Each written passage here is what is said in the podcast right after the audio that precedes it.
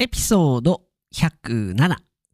日はですね、先日までお送りしていました、ロードトリップ、大阪から秋田までの中でお話しできなかったと言いますか、改めて自分のエピソードを聞いていて、いや、大阪行ったのに、たこ焼きの話してないじゃんと思いまして、今日は久々にグルメ、たこ焼きについて語っていきたいと思います。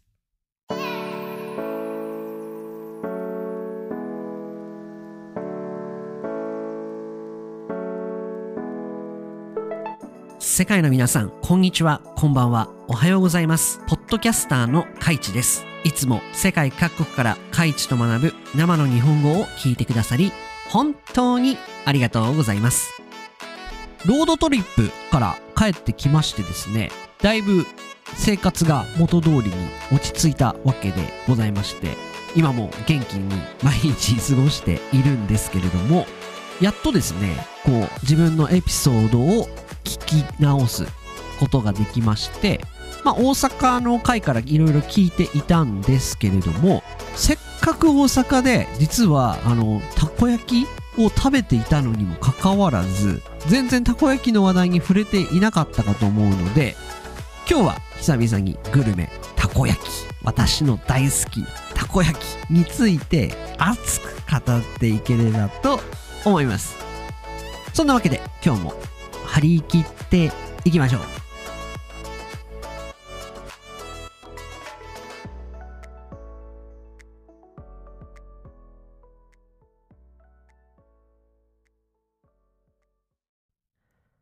はい。今日も一言フレーズと単語ですね、やっていきたいと思います。今日取り上げる単語は2つ。1つ目が堪能する。1つ目が堪能する。これまた難しいですね、表現が。堪能する。でも結構使いますね。2つ目、トロトロしている。おー、出ました。擬態語。トロトロしている。この2つの単語に関して説明していきたいと思います。まず1つ目、堪能する。これは本当にエンジョイする。ダメですね。エンジョイする。まあ、日本語か。あの、英語で言うと、so satisfied with something だから I really enjoyed with something って感じですかね。I enjoy something って感じですかね。何かそのものですとか、味ですとか、まあ旅行ですとかでもいいんですけども、その行為ですとか食べるものを食べたものを食べ物を本当にエンジョイする。本当に、あの、本当に、本当に十分に満足することとか、十分に本当にもう気が、ま、気が、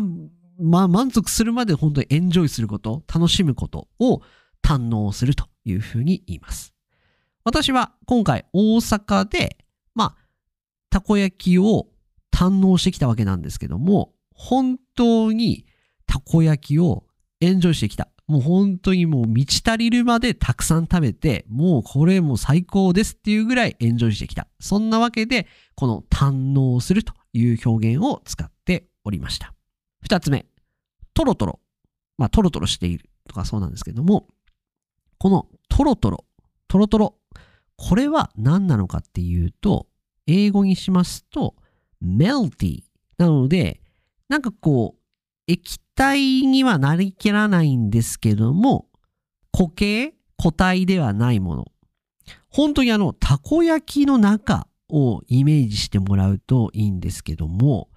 たこ焼きの中って、中は、あ、外はこうカリッとこう焼けてるんですけども、中はちょっと半熟？まだこう、焼ききれていないので、ちょっとこう、リクエデっていうか、こうめちゃめちゃしている。これをトロトロしてると言います。なんかこう、液体状のものだ。なんかこう、料理とかでよく使われますよね。なんかこう、チーズですとか、トロトロしてる。これはチーズだな。そうだ。チーズはよくトロトロしてるっていうふうに言いますけどね。私はですね。私は言いますけども。こう、液体なんですけども、こう少しこう、粘り気があって、こう、チーズみたいな感じで、こう、固体ではなくて、液体でもない、この中間みたいなところの時に、このトロトロしてるっていう表現を使います。なので、たこ焼き。銀だこさんとかそうですよね。外はカリッカリに焼いてるんですけども、中はトロットロっていう感じですよね。皆さんお腹空いてきましたか？たこ焼き食べましょうね。たこ焼き食べましょうねって誰なんですかね、私は。そんなわけで、今日二つ。一つ目、堪能する。二つ目がトロトロ、またはトロトロしている、まあトロットロみたいな感じですかね。この二つに注目して本編聞いてもらえればと思います。いやね、皆さん。最近、たこ焼き食べてますか？私はたこ焼き食べてます。私はたこ焼き食べてますと言いますか。やっぱり、なんですか、東北、秋田、秋田の人なんですけども、たこ焼き大好きで、やっぱり食べたくなるんですよね。一週間に一回ぐらい。うまいなと思いながら。やはり、あの、ロードトリップの時に、大阪に行った時に、たこ焼き屋さんを何店舗か回って、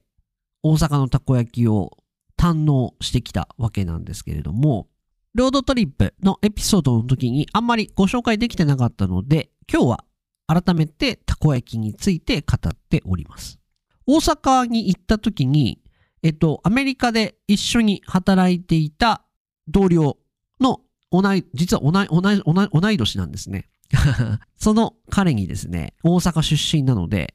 まあ大阪行くんだけど、まあたこ焼き美味しいところを教えてくださいというふうにお願いしたら、まあいくつか教えていただいて、その中のいくつかのお店に、まあ2店舗か、本当は3店舗食べたかったんですけども、ちょっと時間がなくてですね、2店舗になっちゃいましたけども、1店舗目はですね、これは道頓堀で食べたたこ焼き屋さんで、タコハチさんと言われるたこ焼き屋さんでございました。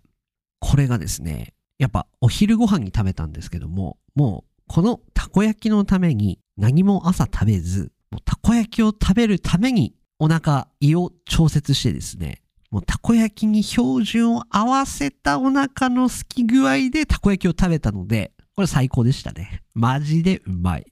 まあ普段食べるたこ焼きも美味しいんですけれども、やはり本場の大阪で食べるおこ、あの、たこ焼きは、これまた、うまい。そして、やっぱ気温もちょっと寒かったので、特にたこ焼きがですね、暖かくて美味しいなというふうに思いました。やっぱり、大阪のたこ焼きは、もう中がトロットロトロしてる。もうトロットロっていうか、こう、ホクホクと言いますか。で、外は、こう、ある程度こう焼かれ、きちっと焼かれていて、美味しい。で、1個目がこの道頓堀と言われる、まあよくあの、テレビで出てくるグリコの、あのあれですね、お菓子のグリコの、えー、看板がある道頓堀の近くにあるお店、タコハチさん、非常に美味しかったですね。で、え二つ目に訪れたのが、これは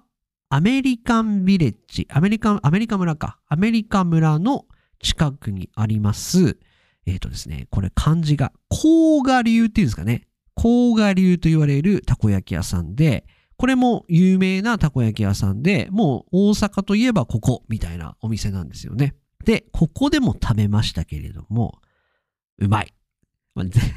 たこ焼きで美味しくないってことはあんまりないんですけども、まあ、うまい。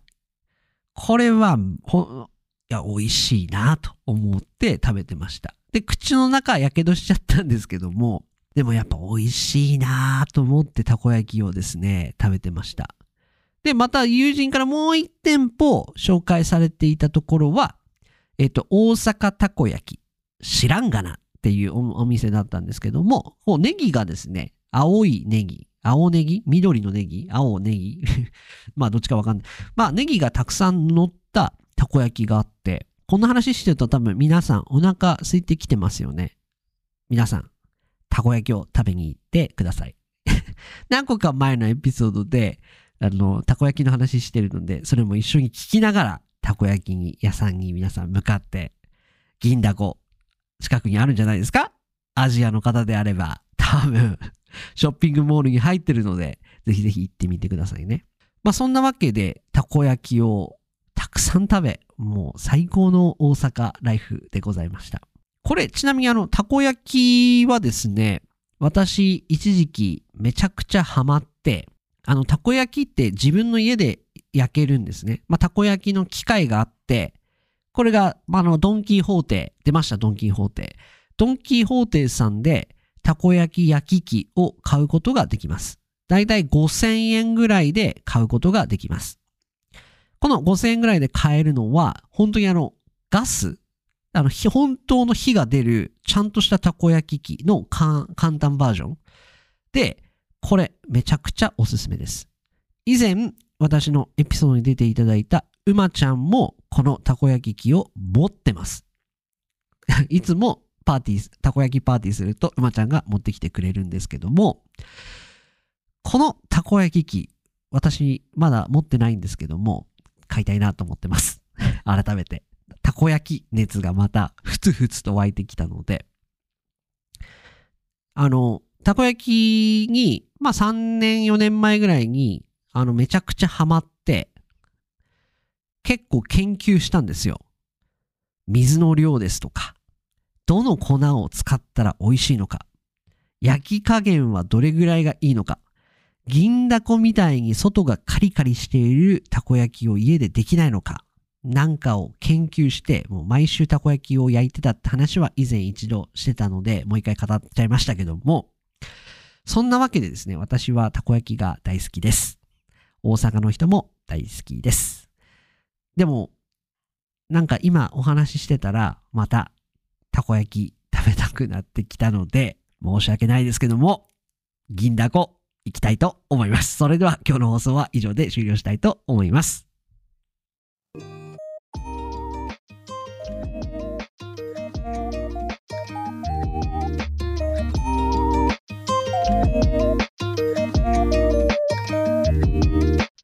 いかがでございましたでしょうか？今日は久々に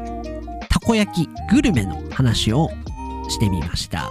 大阪やはり本場の大阪で食べるたこ焼きはめちゃくちゃうまい。いよいよコロナもちょっとずつ落ち着いてきて日本もどんどん